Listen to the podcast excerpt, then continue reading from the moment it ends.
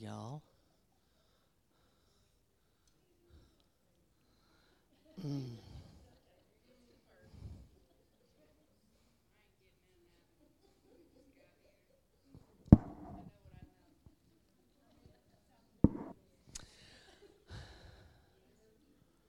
Thank you, Lord. Let us uh, let us pray. Thank you, Lord. Lord, you're good. Your name is wonderful. We're grateful for who you are, what you do. We give you praise. We honor you, Lord.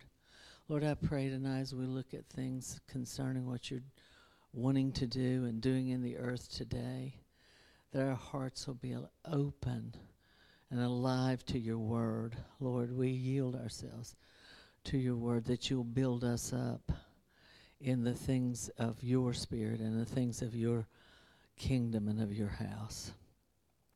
We thank you, Father, for the privilege to be a part of what you're doing in the earth today. And we thank you for the increase of our participation and our part in our hearts of the things that you are doing in the earth today. We thank you, Lord. We lean into you into your heart. And we pray that you'll speak to us, Lord. We're hungry for you. We're hungry for you.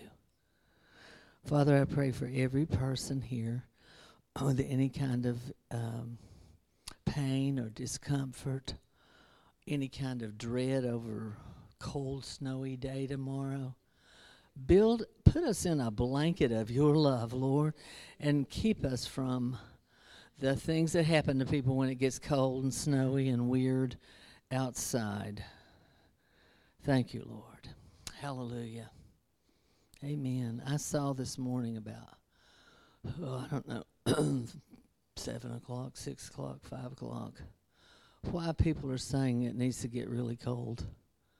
I turned the light on to let the dogs out, and mosquitoes were flying around my outside light. I thought, what planet am I on? There's mosquitoes flying around my light out here. So, anyway, I want to talk to you tonight about the latter day prophecies, uh, prophecy of the latter day, and uh, what what that that means. You know that there was a point in time where people developed. Uh, actually, it was like in the 1800s. The revelation came to the Scottish girl about the rapture, and she taught it to a person, and then they taught it to another person, and then Scofield became a champion of it, and then they made all these charts and everything, but that was never heard of until the 1800s. Really. And so mid 1800s, mid 1800s, it was not uh, not a part of church life, and so all the and it's not a part of church life for a lot of people now. Still, everybody didn't grasp hold of that. And so uh, Randy Clark talks about it, and he said it's so fascinating to him how uh, the the Pentecostal church, which believes in the gifts of the Spirit and healing and the, the miracles, that the gifts are still for today, and the, the things, nothing changed, that dispensationalism was not real and nothing ever really changed, and the Bible is still as it was at the beginning, that we can still live as they did in the early church. And so that people that believe in the experience of those things, many of them adhere to this other doctrine that says at the end of times, things will get worse and worse. And that says that there was a point when all the apostles died, that it ceased to be that these gifts and things were, were available to the church. And so there is this. Uh, it is kind of fascinating that anybody would adhere to a, a, a, a scheme of things that really negates you. And so uh, sometimes I think, why is it that I don't feel highly positive about people who don't believe in women ministry? And I thought, well, I think because I would be adhering to a scheme of things that would negate me and a lot of other people, pastor, and all kinds of. So um, anyway, so I want to talk about the last days and turn to Micah, chapter four in your Bible. We're going to look at several scriptures and you can write them down, look at them later. But I really want to encourage you to study this out a little bit. Uh, Micah 4, starting in verse 1, I'm going to read um, a good chunk of this. Well, maybe I'm not. Oh, I can't look at that clock. It says it's a quarter till nine. A quarter till nine. I'm, we're already late. Oh, no, it's nine in the morning. in 15 minutes, the Spirit's going to fall, and we're never going to go home. Um, you know, I called the people in Rogersville today where the Spirit has has been poured out, and uh, uh, they I was I was telling them that yesterday we prayed, and just in our hearts were commemorating what God had done here in in 1980, and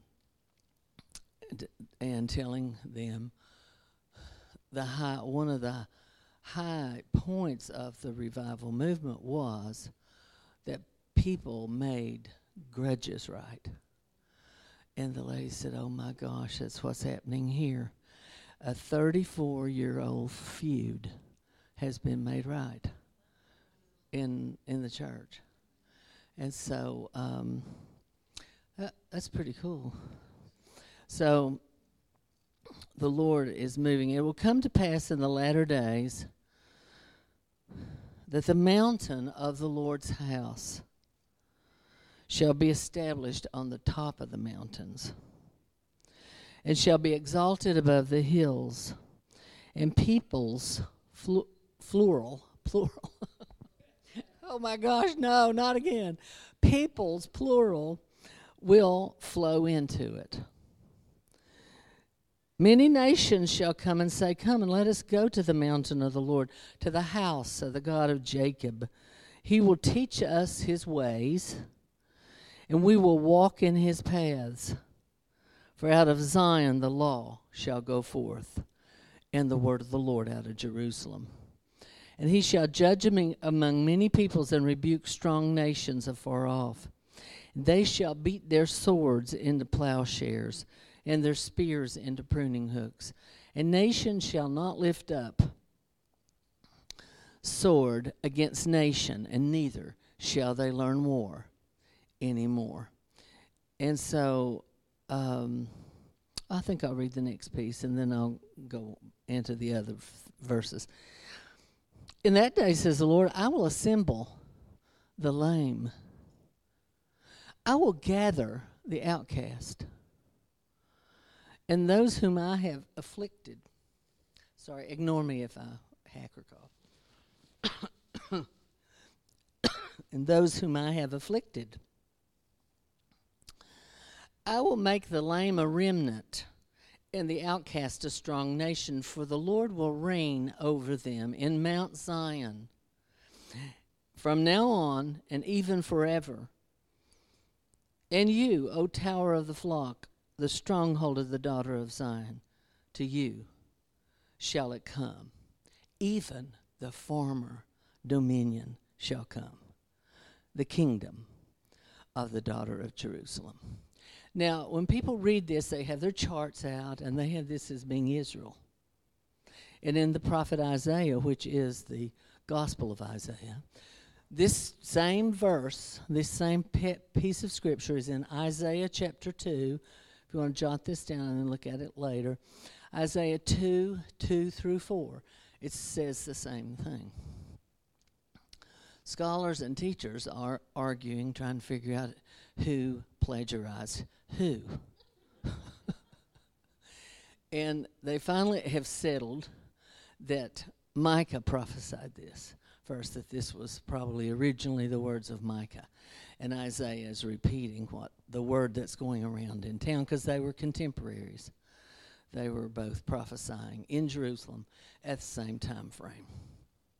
And so uh, in Joel chapter 2, well, first thing I want to point out, and we'll just go through these bit by bit. Isaiah, um, excuse me, Micah 4 1, Isaiah 2 2, in the latter days. And so, if you hold to the idea that in the last days things get worse and worse, this doesn't even make sense. And so, in the latter days. Now, I'm like, well, you know, are we really in the last days? We know we're in the last days. How do we know we're in the last days? We know biblically we're in the last days. How do we know that?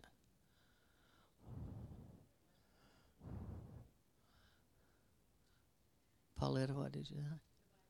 The Bible. It does say so. Where does it say it? Uh, Acts. Where does it say it in Acts?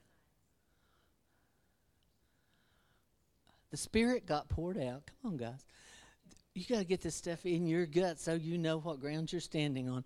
In Acts chapter 2, when the Spirit was poured out, and everybody's like, and the people going, oh, God, these people are drunk. They're crazy. And so then Peter, with the 11 others, stood up and Peter thought, I've got to explain this. And when he stood up to speak, the Spirit, through Peter, spoke out Joel chapter 2 I will in the last days pour out my spirit on all flesh, and your sons and your daughters will prophesy. And so Peter documented he verified, Peter verified and documented by his explanation of what was happening on the day of Pentecost that we are living in the latter days. And we're a few hundred years into the latter days from the day that Peter stood up and said, In the last days. And so I know we feel like we live in the worst god awful time on the earth, but we don't. Oh my goodness. You think about what people used to do to each other. There weren't as many of them, and there was no news media. But, you know, they would just cut each other up and eat each other. I mean, it was craziness. And so you, the world is not getting worse and worse. The, the things are not getting worse and worse and more and more and more horrendous.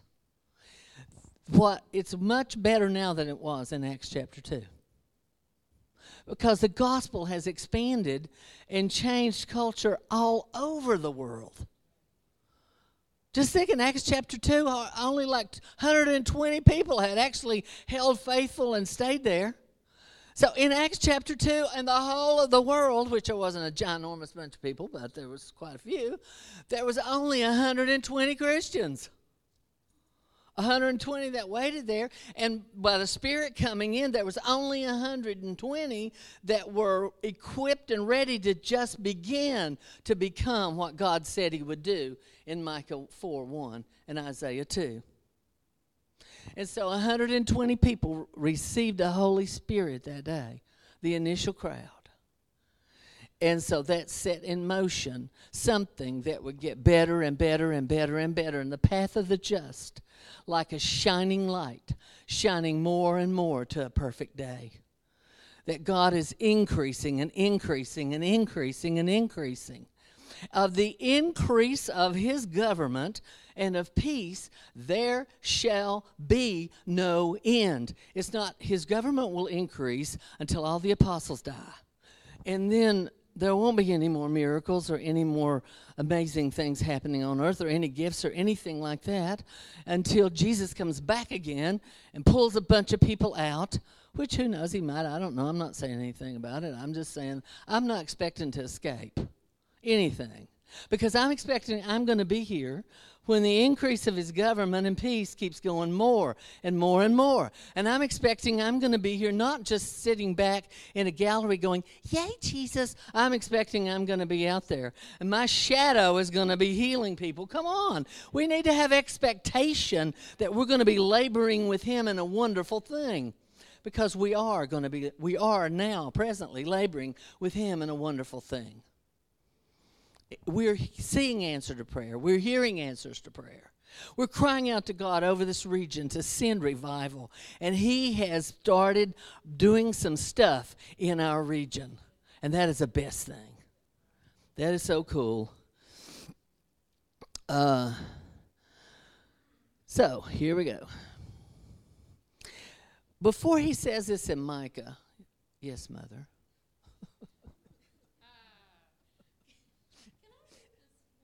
You may do. I'm not going to hand you this microphone, though.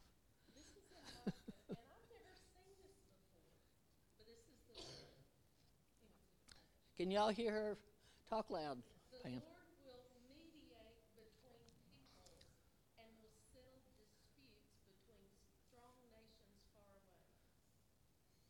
He will mediate between people and settle disputes between strong nations far away. Well, let it be so, and let us be in the thick of it. okay, so chapter 3, before he starts into this, chapter 3 is one of the most gloomy chapters of how awful it is for them. It's like things are not going so great. Oh, it's real gloomy. And then he breaks into this, but this is what is ahead. So, Uh, first of all, take note of the, the term, the mountain of the Lord's house. How many of y'all have a house that you live in? We have a house. We're all living in a house somewhere. We're not out in the yard, I don't think. Well, maybe some of us are. Uh, we're in a house, right? Where is the mountain of your house? You know, we read things and we just get used to reading it and it doesn't click that that's a very unusual term. The mountain of the Lord's house. It's like, wasn't he saying that the Lord's house is going to be the highest thing? Uh, the chief, the top. But he's saying the mountain of the Lord's house. So that is like, okay, here's the Lord's house, the mountain of the Lord's house. Now, I want us to go. Um, mountain in the Hebrew is mountain, of course, the word mountain. I mean, how can you make a mountain a mountain? A mountain is not a molehill. Uh, it's high, high country. The high country. Uh, the mountain is the high elevation. It is conspicuously above. So there was in um, in the time of the Old Testament, there was the Lord's house. But then there was another high house, conspicuous house, a mountain house. God had a mountain house. He didn't just have a his house, the temple house. He had also had a mountain house. Do you got Yes, mother.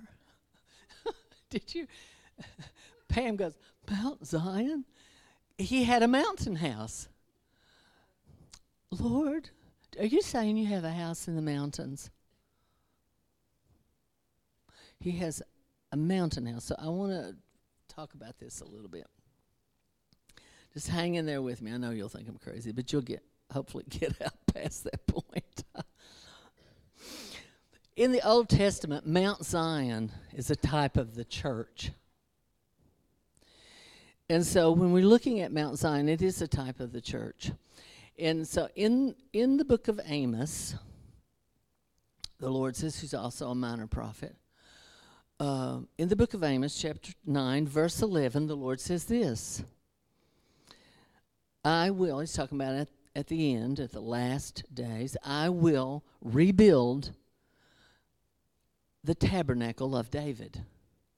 Well, people would look at that and say, well, that means that David's house was rebuilt when Christ came to his throne because David, uh, Jesus Christ was of the house of David, a house from which no priest ever came. He he came out of the house of David, and the Lord is saying, I will rebuild this mountain house. I will rebuild this high house, this house that's up on a high elevated place. and then Acts 15, this is the reference in the book of Acts that you can look up to read along with Amos 9 11. Acts 15 says, verses 5 through 20, they're trying to decide what in the world to do with the Gentile people. What's happening here?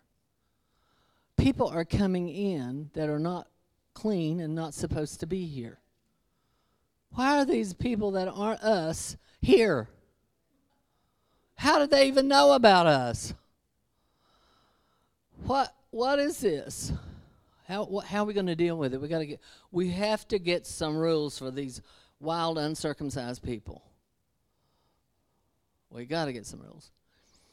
And so when they're trying to figure out what to do, they go to this passage.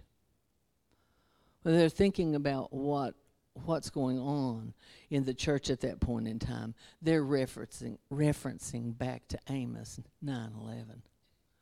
They're referencing back to the Lord saying, "I will rebuild my mountain house. I will rebuild my place that was up really high." When something is in a mountain place, it's a noticeable thing um,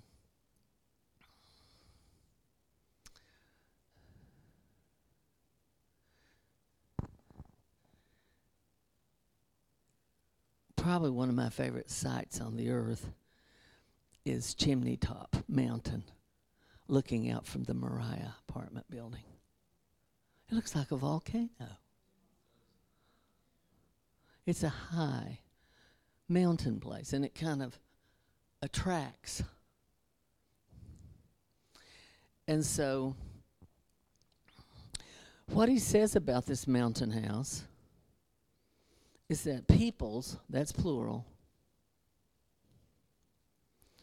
will flow into it. Now, this is what we're about as the church. We are the mountain house. We are the mountain house. Jesus said, You are a city set on a hill. We are the mountain house.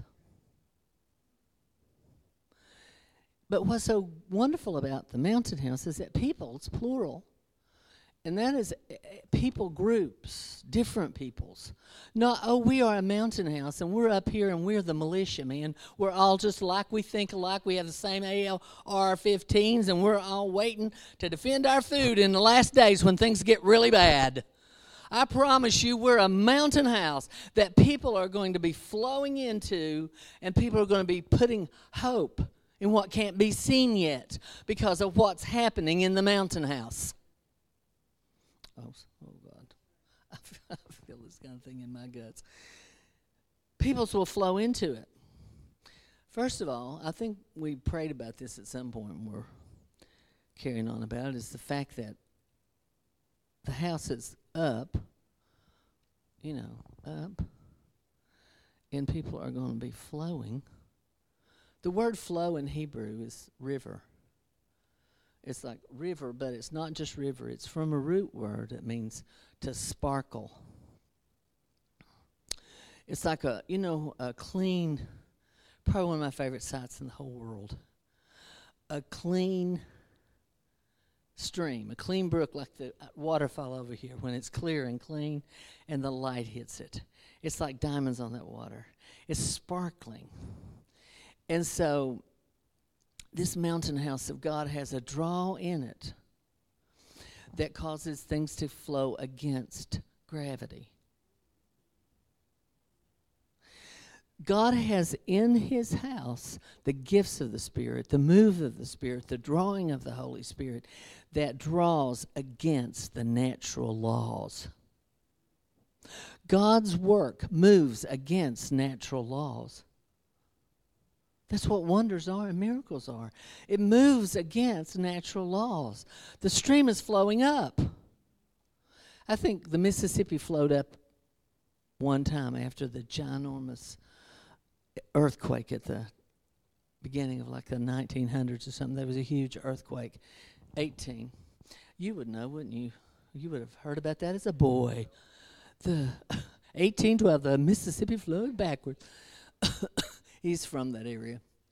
So the that but this is a working of the spirit that fascinates me to think about this that this flowing of peoples, this flowing is a thing that is a sparkling, radiant thing. And that there is this drawing that causes things to go against the natural. And that is what revival is when God begins to move in revival, and when the mountain of the Lord's house, his mountain house, is built up and set in place and moving and working, it has it's not just flowing stuff out, it's pulling stuff in. It's drawing in peoples. It's bringing in things that are clear and they're moving against their own human nature. They're moving against the natural. So that when God begins to move in revival, something happens and something gets kind of lifted up in a way, working of the Holy Spirit among a group of people. Then people begin to start flowing into it. When I called the people in Rogersville, they said, You would not believe how many people are calling us. People are calling from all over. And so there because the the news of what was happening, what God was doing, got out, and so what had been told, and so they were saying, "Well, it's just that, like what happened to us, really in 1980, people started repenting, and then people started getting saved. It just started that thing, and it was several churches, or uh, maybe four, that had been praying and, and seeking God about it, and so." Um, I'll tell you about it later, but I will, I will uh, keep my distance from you, two two chairs away. We're going to hold a two chair. I don't think I have anything catching, but uh, a two chair uh, distance is what I'm doing to people. Chris, I talked with Chris Corey this morning. He's having surgery on Friday, another surgery on his on his back because he lost feeling in his hand, and uh, we got up to leave, and I said, "Don't even don't even shake my hand because I don't want you to to get close to me because uh, you're going to be in a precarious situation on Friday and you don't need to have a sniffle. He said, "Oh my gosh, can you imagine having your back fused and then having to sneeze?" I'm like, uh, "Yeah, that would just be pretty horrendous." But sit with that a little while and think about that. About the fact that something gets lifted up in a way that people begin to flow with a clarity towards something against their own natural inclinations and against the natural law. Because to to bring uh, make things right and to lean into loving and caring and and seeking God and and those things is a working that is against human nature. You know, you may say, "Oh, I love to fast." Well, go be a Buddhist, man. I don't know that many people that that really like love to fast, or oh, I just love to fast. I'll fast, fast, fast. Uh, normally, people get hungry when they fast, and they fast because they need to fast, and then, but when it's over, you're glad it's over. Anyway, it goes against the natural. It goes against the natural to seek God in prayer. It goes against your bo- uh, your natural self. It goes against your body. It it does. I could, when the day they did the installation, I wanted to be kneeling at that chair. I got up there and I knelt down. I looked like a tub of lard on the pictures. I was like, oh, blood of Jesus. And so I found out why why I looked like a tub of lard. But anyway, ho- hopefully y'all see me be melting away. So I uh, I wanted to kneel down. I got down there, and when I got down there, I realized, oh my gosh, my hamstrings! I can't stand. I can't raise back up. The backs of my legs were like, you're gonna die here. Your legs are gonna fall off. But I love kneeling. My knees won't let me kneel anymore. And so I was I say to the Lord, I'm I'm on my knees. I say it with my mouth because my body won't do it. So he told me, made me know that it was as good to him if I just said to him, On my knees I seek you. On my knees I ask you. Uh, whatever I can, I love to stomp. I deeply injured my left knee about two months ago, stomping on Tuesday morning. I've done that twice this year. And I thought, you idiot, why did you? But it just, it gets going, and I just want to stomp uh, in, in worship, like we've been doing worship songs, and I just want to stomp and go at it. My body's like, you're not stomping. So now I just, this past week, I just said to the Lord, in some something there. Uh, I got up and I started to go. I stomped one foot. I raised my other foot, and then I said, "Oh God, I'm stomping," but I didn't stomp. but anyway, your body is not necessarily going to be flowing uphill, sparkling. It's the drawing of the Holy Spirit that causes you to go against nature and sparkle.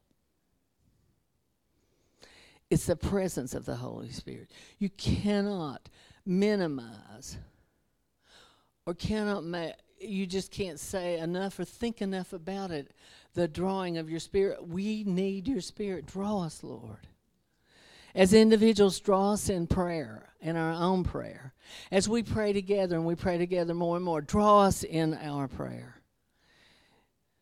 That the drawing of the Spirit will be among us. Because as God does this work, there will be this drawing that causes things to go against nature. And I think that's wonderful. In Hebrews chapter 3, Hebrews 3 1 through 6. I need to turn to this, and mark this place. Hebrews 3 1 through 6. Therefore, holy brethren, partakers of a heavenly calling, consider the apostle and high priest of your confession, Jesus Christ, or Christ Jesus, who is faithful to him who appointed him as Moses was faithful in all his house.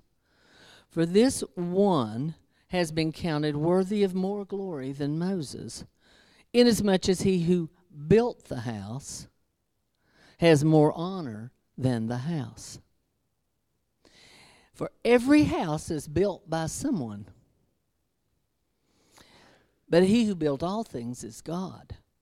Now, Moses indeed was faithful in his house as a servant for a testimony of those things that would be spoken afterward like in the New Testament, but Christ as a son over his own house.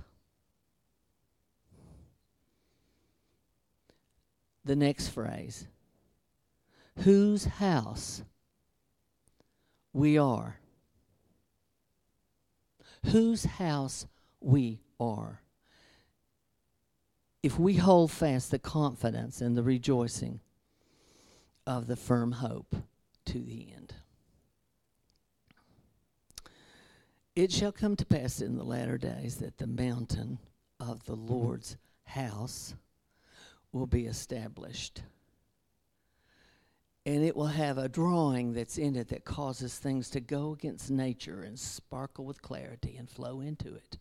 And peoples will flow into it whose house you are what Micah is prophesying, what Isaiah is prophesying, what Amos is prophesying, is the building of the church, the body of Christ. Not the church building, the building of the real church. The people, the putting it together.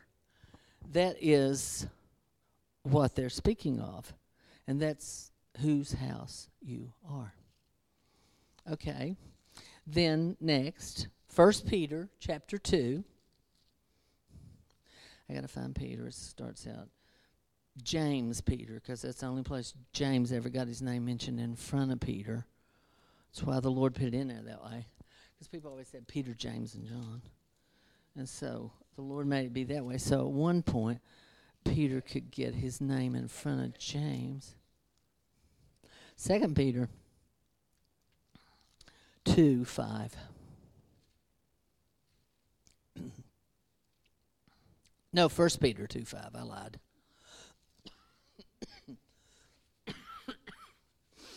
First Peter 2 5.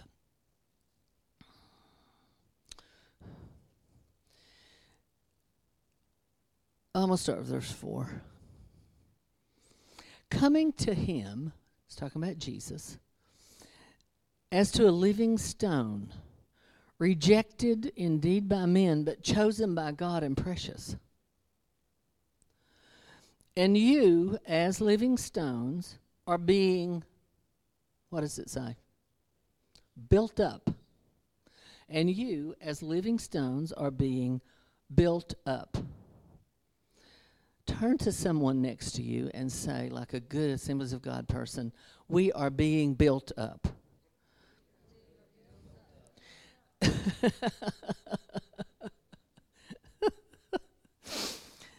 um, are being built up a spiritual house a holy priesthood to offer up spiritual sacrifices acceptable to God through Jesus Christ.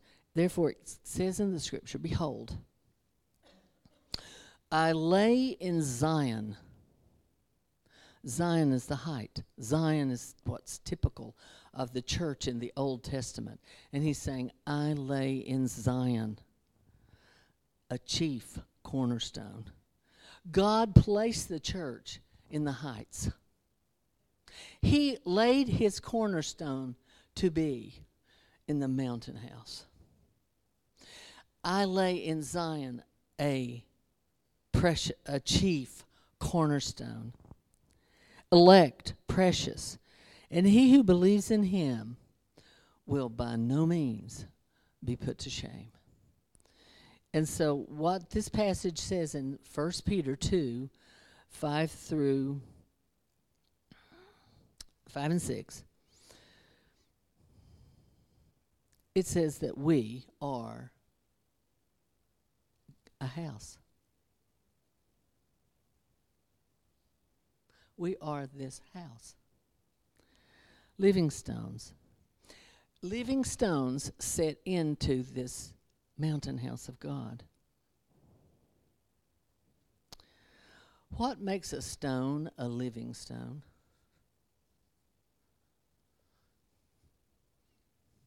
What would make a stone a living stone?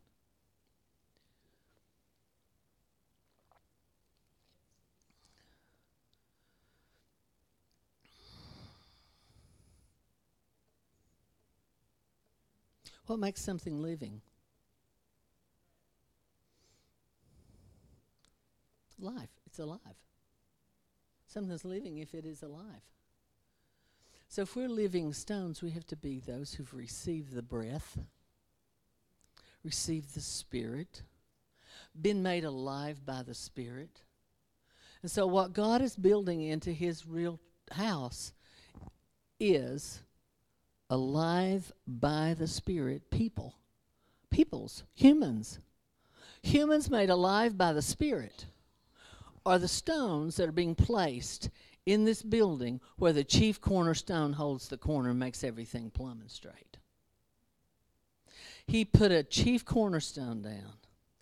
And then he began to fill others others with life and make them living. And then they became living stones that could be placed in this house. And so a person's not in the church because they say, I'm in the church and I've, I've joined the church. Joining the church does not make you a part of the house of God. You can only be part of the house of God if you're a living stone. You have to be born again. You have to be alive. You have to have the life of God in you.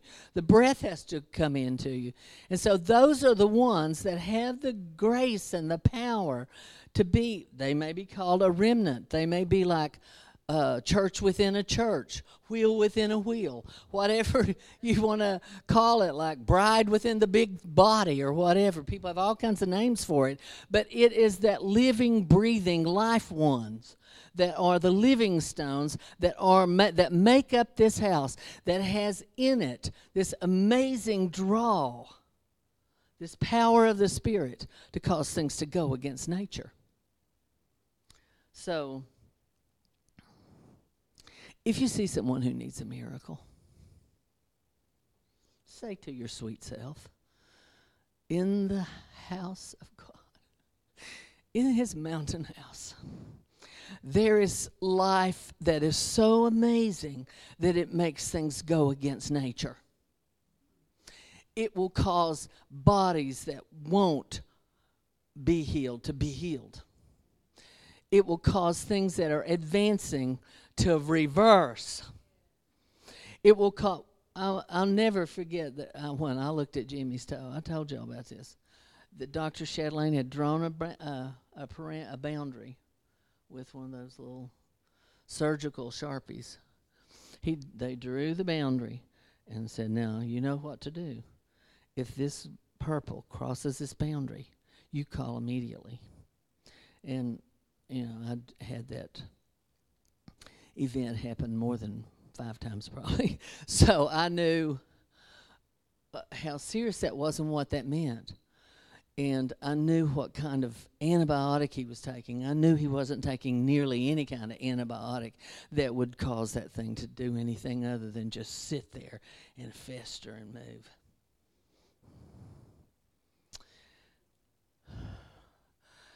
And when I don't know how many days it was, maybe two or whatever, three. I looked at that thing. There's the line.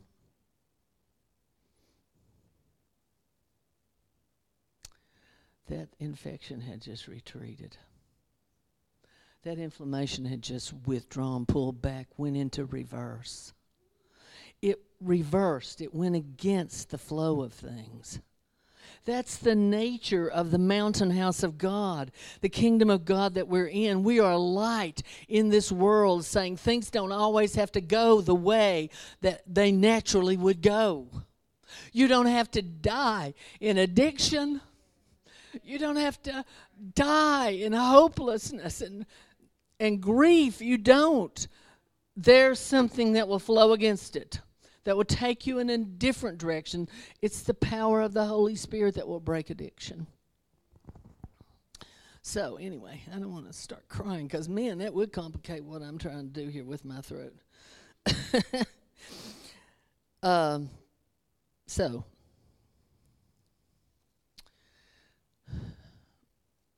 I want to just kind of say Yes, ma'am.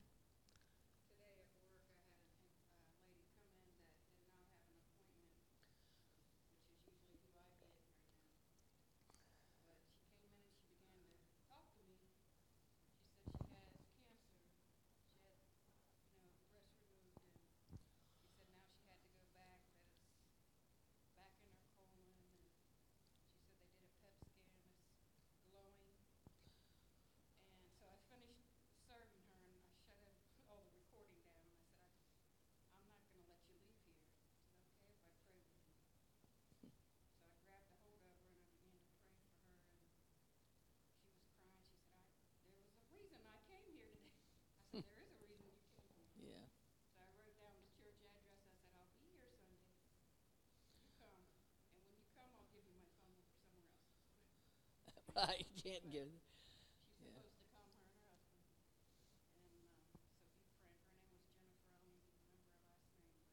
Right.